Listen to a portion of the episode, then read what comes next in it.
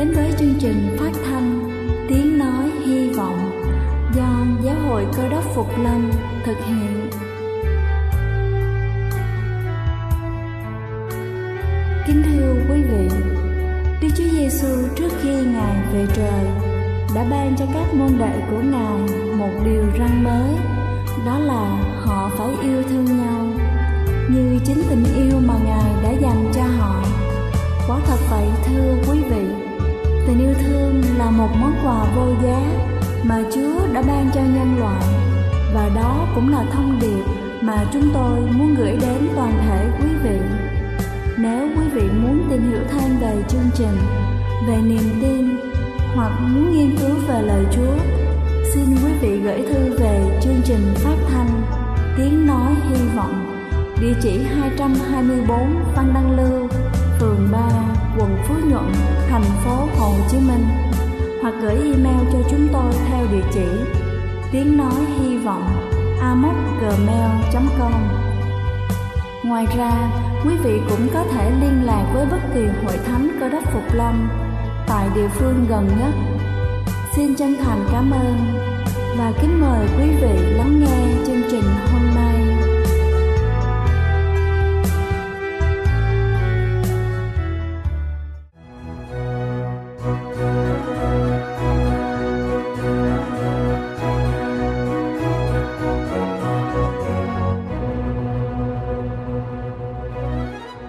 Kính chào quý vị khán giả thương mến. Huyết áp cao là một trong số những căn bệnh đang được quan tâm hàng đầu.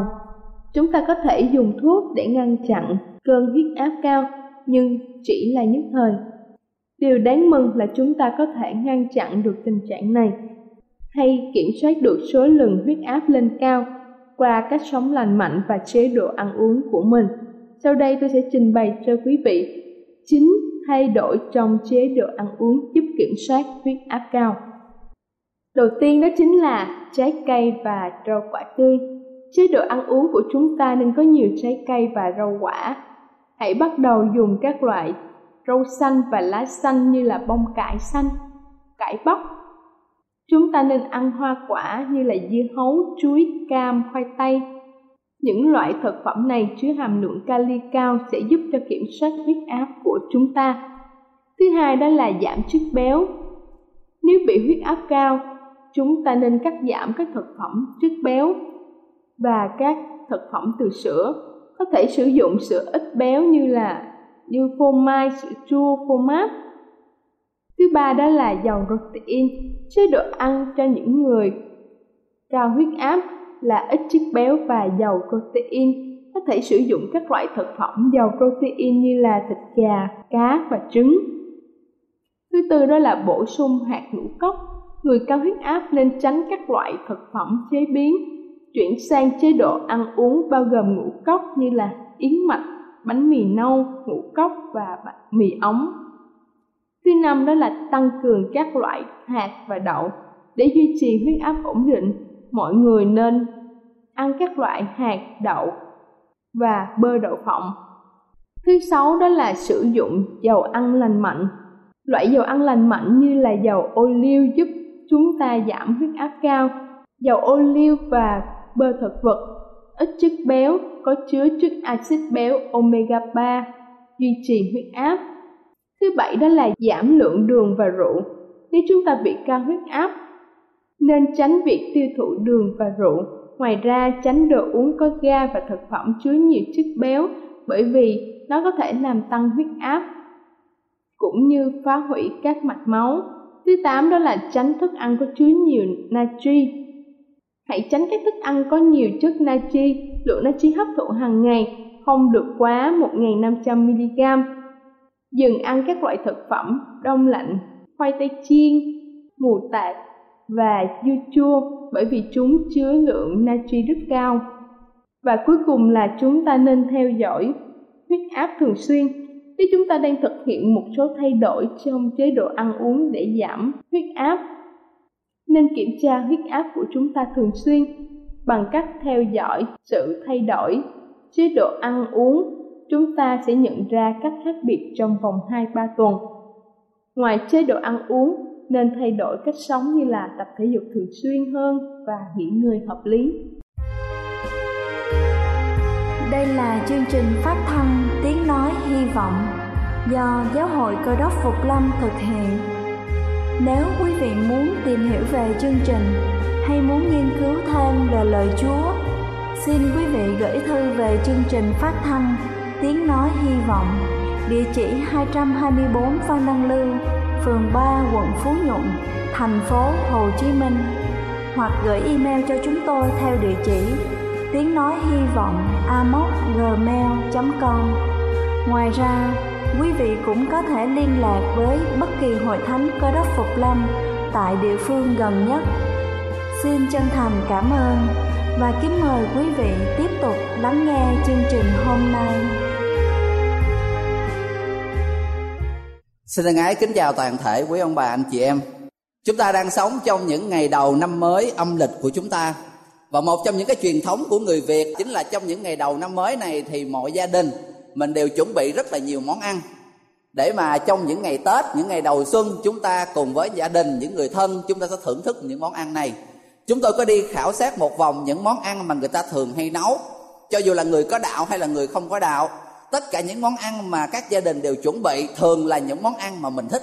Không có ai chuẩn bị một món ăn mà mình không thích. Bởi vì đây chính là những cái món ăn mà trong một năm có thể rằng chúng ta đã ăn rất nhiều bữa ăn, rất nhiều món ăn. Nhưng mà những cái món mà được chọn trong những cái dịp đặc biệt như vậy là những món mà chúng ta ưa thích. Khi mà ngồi suy nghĩ về cái đề tài mà tôi sẽ chia sẻ cùng quý ông bà anh chị em trong cái dịp đầu năm mới này, tôi đã xem qua lại tất cả những cái chủ đề mà tôi đã từng có dịp để mà chia sẻ có những chủ đề nó đi theo cái dòng sự kiện, có những cái đề tài nó diễn ra vào những cái dịp đặc biệt của năm, nhưng có những cái đề tài nói về những cái sự phát triển đời sống cơ đốc nhân như thế nào. Đặc biệt có những cái đề tài mà có thể nói rằng nó đi xuyên suốt hầu như mọi hoàn cảnh, mọi trường hợp, mọi cái thời điểm của năm. Đó chính là điều mà tôi muốn gửi đến cùng quý ông bà anh chị em. Xin chúng ta lật ở trong lời Chúa sắc mát đoạn 4 từ câu số 35 trở đi một trong những cái đề tài mà tôi nghĩ rằng chúng ta đã nghe nhiều lần, một cái câu chuyện được Đức Chúa Giêsu kinh nghiệm và các tác giả tinh lành đã viết lại. Đến chiều ngày ấy, ngài phán cùng môn đồ rằng, chúng ta hãy qua bờ bên kia. Khi cho dân chúng tan về rồi, Đức Chúa Giêsu cứ ở trong thuyền và môn đồ đưa ngài đi. Cũng có các thuyền khác cùng đi nữa. Vả có cơn bão lớn nổi lên sóng tạt vào thuyền, đến nỗi gần đầy nước. Nhưng ngài đương ở đằng sau lái, dựa gối mà ngủ. Môn đồ thức ngài dậy mà thưa rằng, thầy ôi thầy không lo chúng ta chết sao? Ngài bèn thức dậy, quở gió và phán cùng biển rằng, hãy êm đi, lặng đi, gió liền dứt và đều yên lặng như tờ. Đoạn ngài phán cùng môn đồ rằng, sao các ngươi sợ? Chưa có đức tin sao? Môn đồ kinh hãi lắm, nói với nhau rằng, vậy thì người này là ai mà gió và biển đều vâng lệnh người? Sau một ngày, đức chúa giêsu ngài cùng các môn đồ giảng về tinh lành cho đoàn dân đông đi theo ngài nghe. Lúc này thì đức chúa giêsu ngài mới bắt đầu chức vụ. Ngài mới vừa chọn 12 môn đồ để đi theo ngài. Đây chính là những người mà ngài sẽ giao phó lại cho các sứ mạng, đem tin lành của chúa ra khắp nơi và nếu chúng ta đọc trong suốt sách tin lành mát đoạn 4 Đức Chúa Giêsu đã dùng rất nhiều cái ví dụ để kể cho mọi người nghe về nước thiên đàng là như thế nào. Và quan trọng hơn, ngài cũng đã chỉ cho mọi người biết được làm thế nào để mà chúng ta có được cái nước thiên đàng ấy. Đến buổi chiều hôm đó thì sau khi một ngày làm việc vất vả, ngài đã cho đàn dân chúng về và ngài cùng các môn đồ đi qua bờ bên kia. Câu số 37 là cái bài học đầu tiên mà tôi muốn gửi đến cùng quý ông bà, anh chị em vả, có cơn bão lớn, nổi lên, sóng tạt vào thuyền, đến nỗi gần đầy nước. Điều đầu tiên mà chúng ta sẽ kinh nghiệm được ở trong cuộc sống đó chính là những cơn bão sẽ xảy đến trong cuộc đời của chúng ta. Cho dù mình muốn hay không muốn, cho dù mình thích hay không thích, thì đây là một trong những chuyện mà chúng ta không thể nào tránh khỏi. Đặc biệt là nếu chúng ta lưu ý ở trong đây, câu số 35 Đây chính là một điều mà rất nhiều người họ hay tự hỏi. Là thế nào và làm sao mà khi chúng ta đi theo Chúa Mình à, làm theo điều Chúa dạy dỗ Mình vâng phục Chúa Mình từ bỏ thế gian Nhưng mà mình vẫn gặp rất nhiều sự hoạn nạn Mình vẫn gặp rất nhiều sự khó khăn xảy đến trong cuộc đời của mình Câu Câu số 35 cho chúng ta câu trả lời. Đức Chúa Giêsu phán rằng chúng ta hãy qua bờ bên kia. Nếu như các môn đồ và Chúa Giêsu vẫn ở phía bên này bờ, họ sẽ không có kinh nghiệm cơn bão. Nhưng mà vì họ làm theo lời Chúa, chính vì họ thực hiện theo những gì Chúa dạy, nên họ mới đi ngang qua cái bờ biển và chính đó là lúc mà họ gặp phải cái cơn bão ở trong cuộc đời của họ. Trên nhiều lúc cơ đốc nhân chúng ta cũng tương tự như vậy. Chính vì việc chúng ta thực hiện theo những gì kinh thánh dạy, đôi lúc vì chúng ta làm theo những gì mà lời chúa muốn chúng ta phải làm. Đó là cái thời điểm mà chúng ta kinh nghiệm những cơn bão sẽ xảy đến trong cuộc đời của mình. Trong sách tin lành mát nói về những cơn bão về phần thực thể những gì đang diễn ra trong thế giới thiên nhiên của chúng ta chỉ có nhiều người trong chúng ta đang kinh nghiệm những cơn bão về tài chánh những cơn bão về sức khỏe những cơn bão về gia đình những cơn bão về công việc đã đổ ập tới cuộc đời của chúng ta đây là điều mà Kinh Thánh muốn chúng ta biết trước để chúng ta đừng ngạc nhiên khi mà nó xảy đến trong cuộc đời của mình. Ở trong sách một phi rơ đoạn 4 câu số 12, một trong 12 môn đồ, một trong những người đã kinh nghiệm cái cơn bão này đã viết lại trong sách một phi rơ đoạn 4 câu số 12, hỡi kẻ rất yêu dấu khi anh em bị trong lò thử thách chớ lấy làm lạ như mình gặp một việc khác thường. Theo một cái bản dịch mới viết như vậy hỡi kẻ rất yêu dấu khi anh em bị trong cơn bão táp chớ lấy làm lạ như mình gặp một việc khác thường. Ý của sứ đồ phi rơ rằng khi chúng ta đối diện với những cơn bão xảy đến trong cuộc đời của mình đừng lấy làm ngạc nhiên, bởi vì điều đầu tiên ở trong cái bài học này muốn dạy cho chúng ta, đó chính là chắc chắn nó sẽ xảy đến trong cuộc đời của chúng ta, kể cả khi chúng ta chọn là cơ đốc nhân đi theo ngài. Điều thứ hai mà ở trong đây muốn nhắc cho chúng ta ở trong sách mát đoạn 4 câu số 38 Nhưng Ngài đương ở đằng sau lái, dựa gối mà ngủ. Sách tinh lành mát muốn nhắn nhủ với chúng ta rằng ngay giữa cơn bão của cuộc đời của mình Đức Chúa Giêsu ở giữa chúng ta. Đây chính là điều mà tác giả Kinh Thánh muốn chúng ta đừng bao giờ quên. Nếu chúng ta luôn ghi nhớ điều này, Thì không có cơn bão nào, Không có sự khó khăn nào Có thể khiến cho chúng ta hoảng sợ. Các môn đồ họ hoảng sợ, họ lo lắng bởi vì họ quên đi điều này. Nếu có chúa ở cùng, thì không có gì có thể khiến chúng ta sợ hãi được. Ở trong đây ghi rằng đức chúa giêsu dựa gối và ngủ các học giả kinh thánh họ nêu ra hai lý do tại sao đức chúa giêsu có thể ngủ được ở trong một cái hoàn cảnh mà gọi là đầy bão táp, đầy khó khăn. Mọi người ở trên tàu đang đang lo lắng, đang hoảng loạn như vậy. Cái lý do đầu tiên đó là vì Đức Chúa Giêsu ngài đã có một ngày dài làm việc vất vả. Hàng ngàn người luôn luôn xung quanh Đức Chúa Giêsu họ nêu ra câu hỏi này, họ đưa ra các thắc mắc khác, muốn tìm một câu trả lời ở nơi ngài. Đức Chúa Giêsu ngài đã chảy hết sức của ngài, hết tấm lòng của ngài với lại sứ mạng. Do đó mà sau một ngày làm việc vất vả như vậy, tới giờ phút này thì ngài đã hoàn toàn đuối sức. Và lý do thứ hai, tại sao Đức Chúa Giêsu có thể ngủ yên giữa cơn bão lớn như vậy, đó chính là ngài có một sự tin tưởng hoàn toàn nơi sự quan phòng của đức chúa trời. Đối với chúng ta, ngày hôm nay cũng tương tự như vậy. Chúa muốn chúng ta cũng đặt một niềm tin trọn vẹn ở nơi ngài sách một phi rơ đoạn 3 câu 12 cho chúng ta một cái lời dạy dỗ khác. Vì mắt của chúa đói trong người công bình tai ngài lắng nghe lời cầu nguyện người.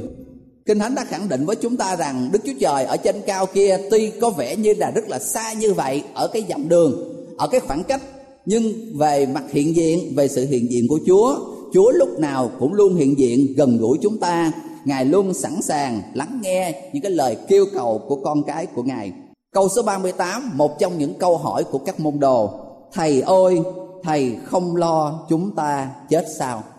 giữa lúc mà các môn đồ họ lo lắng họ bối rối như vậy nhìn thấy cảnh đức chúa giêsu là đức thầy mà họ đã chọn từ bỏ cả thế gian để đi theo ngài những người đánh cá họ từ bỏ công việc đánh cá của mình để đi theo chúa người thu thuế họ từ bỏ công việc thu thuế của mình để đi theo ngài. 12 người này là 12 người đã từ bỏ hoàn toàn công việc của họ ở thế gian để đi theo chúa, để chọn ngài làm cứu chúa.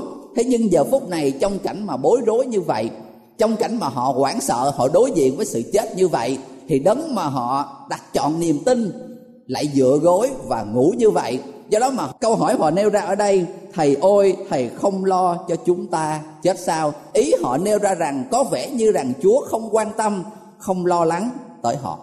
Nhiều lúc chúng ta ở trong những hoàn cảnh khó khăn của cuộc đời của mình, chúng ta cũng tương tự như vậy. Mình không biết rằng chúa có lắng nghe lời cầu nguyện của mình hay không. Tại sao chúa không làm một cái gì đó để mà giải cứu chúng ta ra khỏi cái cơn hoạn nạn? Cho dù mình đã kêu cầu cùng chúa vấn đề này rất nhiều lần sách tinh lành văn đoạn 11 cũng cho chúng ta một cái câu chuyện tương tự như vậy trong những ngày sống ở trên đất này thì Đức Chúa Giêsu rất thân với là một gia đình đó là gia đình của Lazaro, Mary và Matthew. Cứ mỗi lần đi ngang qua làng Bethany thì ngài đều đi vào trú ngụ trong cái gia đình này ở cùng họ chia sẻ đức tin và thông công với lại gia đình của Lazaro. Một ngày kia thì sách tin lành văn kể lại Lazaro bị bệnh rất nặng. Do đó mà người nhà liền sai người đi báo tin cho Đức Chúa Giêsu và đặc biệt trong cái lời báo tin không chỉ nói rằng Lazarus bị bệnh mà nói với Đức Chúa Giêsu rằng Lazarus cái người mà Chúa yêu, cái người mà Chúa rất là thân thương như vậy bị bệnh rất nặng. Họ chờ đợi, họ kỳ vọng rằng Đức Chúa Giêsu sau khi nghe cái tin đó, Ngài sẽ ngay lập tức quay trở lại Bethany để mà chữa lành cho Lazarus. Nhưng không phải như vậy. Sau khi Đức Chúa Giêsu nghe tin đó thì Ngài cứ nấn ná ở trong cái nơi mà Ngài đang ở thêm 4 ngày nữa. Và sau khi biết chắc rằng Lazarus đã chết, thì Ngài lúc đó Ngài mới từ nơi đó, Ngài hoành lại làng Bethany để tới nhà của Lazarus.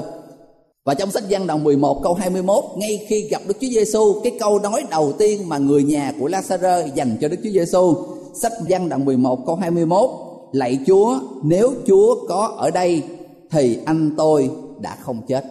Ý của người nhà rằng lúc mà bệnh rất nặng, họ kêu cầu, họ tìm kiếm sự giúp đỡ tại sao Chúa không có mặt? Giờ phút này sau khi đã chết, đã chôn nhiều ngày rồi, thì Chúa có mặt để làm gì?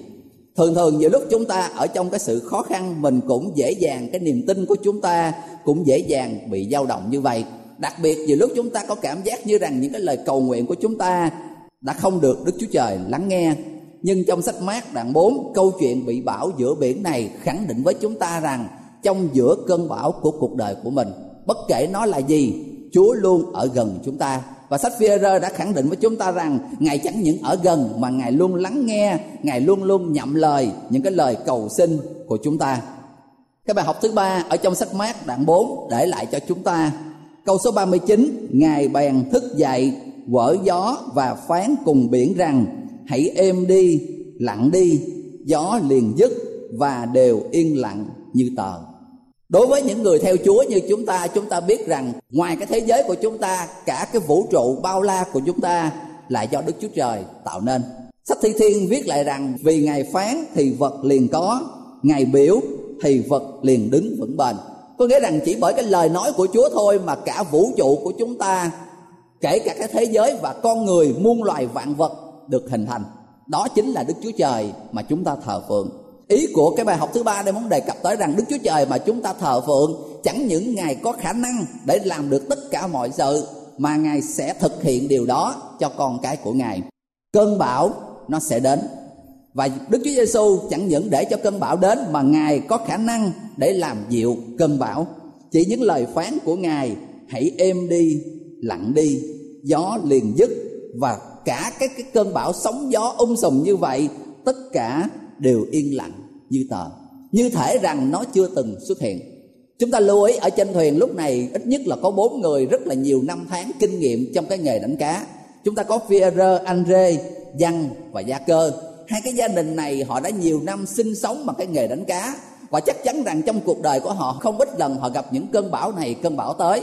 Và họ đều đã vượt qua. Nhưng riêng cơn bão lần này kể cả những người đánh cá dày dặn và kinh nghiệm đó đều phải thừa nhận, đều phải hoảng sạn, lo sợ cho tính mạng của họ, cho sự sống của họ. Nhưng giờ đây họ đứng trước mặt một đấng mà chỉ bởi một lời phán của ngài. Ngài không hề phải hành động, chỉ bởi một lời phán của ngài. Ngài đều khiến cho tất cả mọi thứ đều yên lặng như tờ. Đó chính là đức chúa trời mà chúng ta thờ phượng đó chính là đức chúa trời mà chúng ta cần phải kêu cầu những lúc chúng ta ở giữa những cơn bão của cuộc đời của chúng ta vào cái buổi tối thứ năm cuối cùng giữa Đức Chúa Giêsu và các môn đồ của Ngài. Sau khi làm lễ tiệc thánh và rửa chân cho các môn đồ, Đức Chúa Giêsu chỉ còn một vài giờ phút ngắn ngủi, Ngài nấn ná lại cùng các môn đồ trước khi mà Ngài bị bắt, bị đóng đinh và Ngài chịu chết trên cây thập tự. Các sách tin lành Matthew, Mark và Luca đều viết lại rằng Ngài vào vườn Gethsemane cầu nguyện thâu đêm nhưng mà ba tác giả đó không cho chúng ta biết ngài đã cầu nguyện gì trong suốt cái đêm đó Riêng sách tin lành văn từ đoạn 13 cho tới đoạn 17 viết lại cho chúng ta cái lời cầu nguyện của Ngài. Và một trong những cái điều mà Ngài cầu nguyện tôi muốn chia sẻ cùng quý ông bà anh chị em.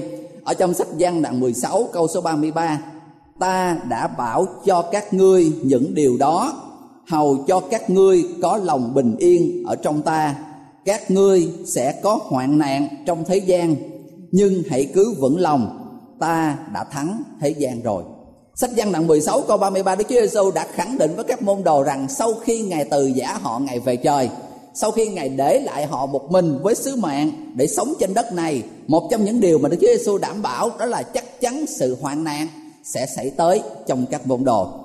Nói tóm lại Ngài đã khẳng định với họ rằng những cơn bão chắc chắn sẽ xảy tới trong cuộc đời của họ. Quan trọng hơn bên cạnh đó Ngài không chỉ báo cho họ biết trước rằng những sự khó khăn sẽ tới, nhưng mà Ngài cho họ một cái sự đảm bảo nhưng hãy vững lòng ta đã thắng thế gian rồi nếu như Chúa đã vượt được tất cả những cơn hoạn nạn nếu như Đức Chúa Giêsu ngài có thể chiến thắng được tất cả mọi sự khó khăn và nếu như chúng ta cũng đặt niềm tin của mình ở nơi Ngài trông cậy ở nơi Ngài, thì cho dù cơn bão đó là thế nào đi chăng nữa, chúng ta đều có thể vượt qua. Và bài học cuối cùng ở trong sách mát đoạn 4 cái phần bị bão giữa biển này kể lại với chúng ta. Câu số 41 môn đồ kinh hãi lắm, nói với nhau rằng, vậy thì người này là ai mà gió và biển cũng đều vâng lệnh người? Có thể trước đây họ đã chọn đi theo chúa, nhưng mà họ chưa thật sự mường tượng chưa thật sự hiểu được một cách rõ ràng và thấu đáo đức chúa giêsu là ai do đó mà giờ phút này, sau khi chứng kiến được đức chúa giêsu làm phép lạ, sau khi chứng kiến được rằng chỉ bởi một lời phán của ngài mà cơn bão dữ dội đó đều yên lặng, họ đều kinh ngạc về đấng mà họ đã chọn đi theo tóm lại, cái bài học thứ tư muốn gửi đến ở đây đó chính là chính nhờ những cơn bão như vậy mà chúng ta thật sự biết được rằng Đức Chúa Giêsu là ai. Tôi tin chắc rằng khi quý ông bà anh chị em chọn đi theo Chúa cách đây nhiều năm trong cuộc đời của mình, mình chọn Đức Chúa Giêsu làm cứu Chúa của cuộc đời của mình, có nghĩa rằng mình đã tin Chúa.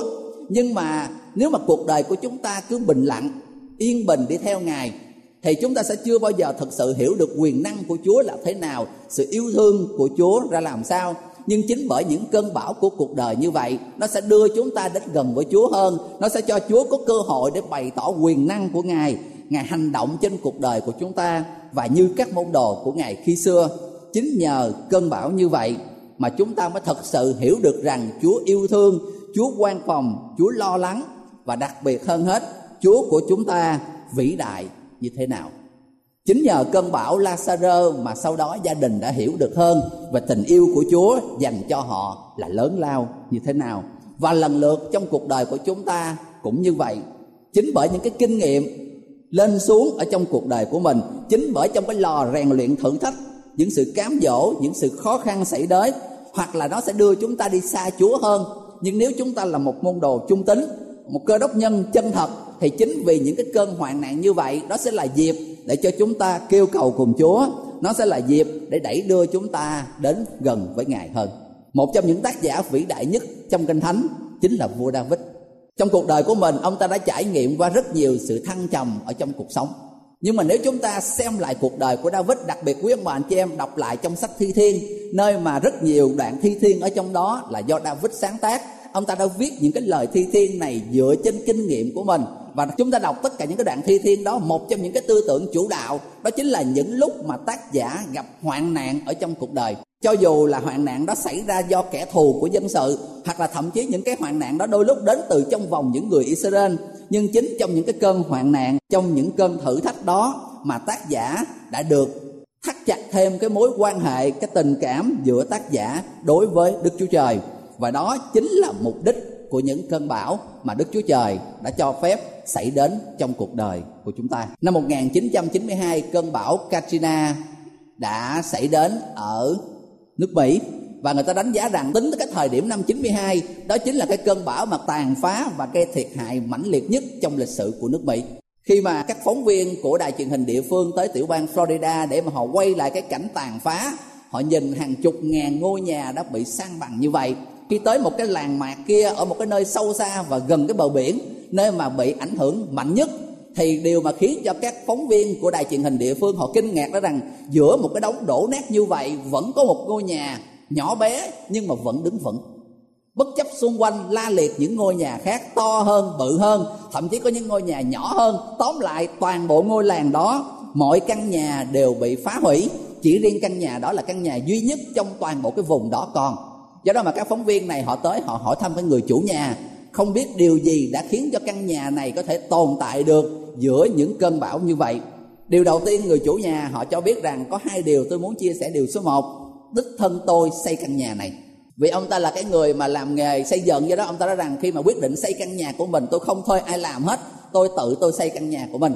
Và điều thứ hai, đó chính là ông ta nói rằng vì cái vùng này thường xuyên bị bão do đó mà chính quyền họ có đưa ra một cái bộ luật xây dựng để nếu mà áp dụng theo thì sẽ vượt qua được những cơn bão. Họ đề nghị rằng phải xây cái móng như vậy bao nhiêu nó tóm lại họ ra những cái tiêu chuẩn để mà xây dựng để mà nhằm đối phó với những cơn bão cấp 7, cấp 8 mà họ cho rằng sẽ xảy tới trong địa phương trong cái thời gian tương lai. Và ông ta rằng vì tôi là thợ xây dựng mà tôi làm theo đúng tất cả những gì mà trong cái tiêu chuẩn đó quy định. Do đó mà chuyện mà căn nhà của tôi nó tồn tại trong cái cơn bão này là chuyện đương nhiên. Nhưng điều mà ông ta thêm lại, cái phần ông ta chốt lại mà khiến cho cái đài truyền hình họ ghi nhớ, lý do mà tôi nghĩ rằng tất cả những căn nhà xung quanh của tôi nó sụp đổ là bởi vì khi họ xây dựng, họ đã không xây đúng theo cái tiêu chuẩn mà nhà nước đã quy định. Đối với đời sống cơ đốc nhân chúng ta cũng tương tự như vậy. Biết được rằng khi chúng ta đi theo chúa, những cơn bão sẽ xảy đến trong cuộc đời của chúng ta. Việc của chúng ta làm, cái điều quan trọng chúng ta ngày hôm nay cần làm đó chính là không phải chúng ta ngồi phân tích để coi coi những lý do tại sao bão sẽ xuất hiện trong cuộc đời của mình. Bởi vì cho dù mình có phân tích mình có thích hay không thích như tôi đã nói, nó đều sẽ xuất hiện. Nhưng cái điều quan trọng đó chính là việc chúng ta chuẩn bị cho đời sống của mình như thế nào. Việc chúng ta sẵn sàng ra làm sao để rồi kể cả khi những cơn bão nó có xảy tới, chúng ta đều có thể dễ dàng vượt qua được. Để rồi trong tất cả mọi hoàn cảnh như vậy chúng ta vẫn luôn cảm nhận được sự hiện diện, sự yên ủi và sự chở che của chúa ở cùng cuộc đời của chúng ta. Nguyện cầu ơn phước của chúa ở cùng với ông bà chị em trong đầu năm mới hôm nay, cũng như mọi ngày còn lại trong năm mới để rồi trong tất cả những hoàn cảnh của cuộc đời, kể cả trong mọi cơn bão mà chúa cho phép xảy đến trong cuộc đời của chúng ta. Chúng ta sẽ luôn ghi nhớ một điều, đó chính là trong sự hiện diện của chúa, chúng ta sẽ an toàn. Chúa mà chúng ta thờ phượng sẽ có khả năng để giúp cho chúng ta vượt qua được mọi cơn bão của cuộc đời của chúng ta amen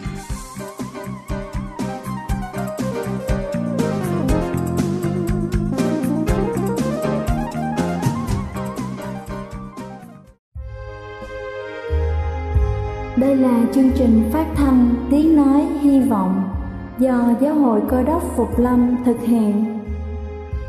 Nếu quý vị muốn tìm hiểu về chương trình hay muốn nghiên cứu thêm về lời Chúa, xin mời quý vị gửi thư về chương trình phát thanh Tiếng Nói Hy Vọng, địa chỉ 224 Văn Đăng Lưu, phường 3, quận Phú Nhuận, thành phố Hồ Chí Minh hoặc gửi email cho chúng tôi theo địa chỉ tiếng nói hy vọng gmail.com Ngoài ra, quý vị cũng có thể liên lạc với bất kỳ hội thánh cơ đốc phục lâm tại địa phương gần nhất. Xin chân thành cảm ơn và hẹn gặp lại quý vị trong chương trình lần sau.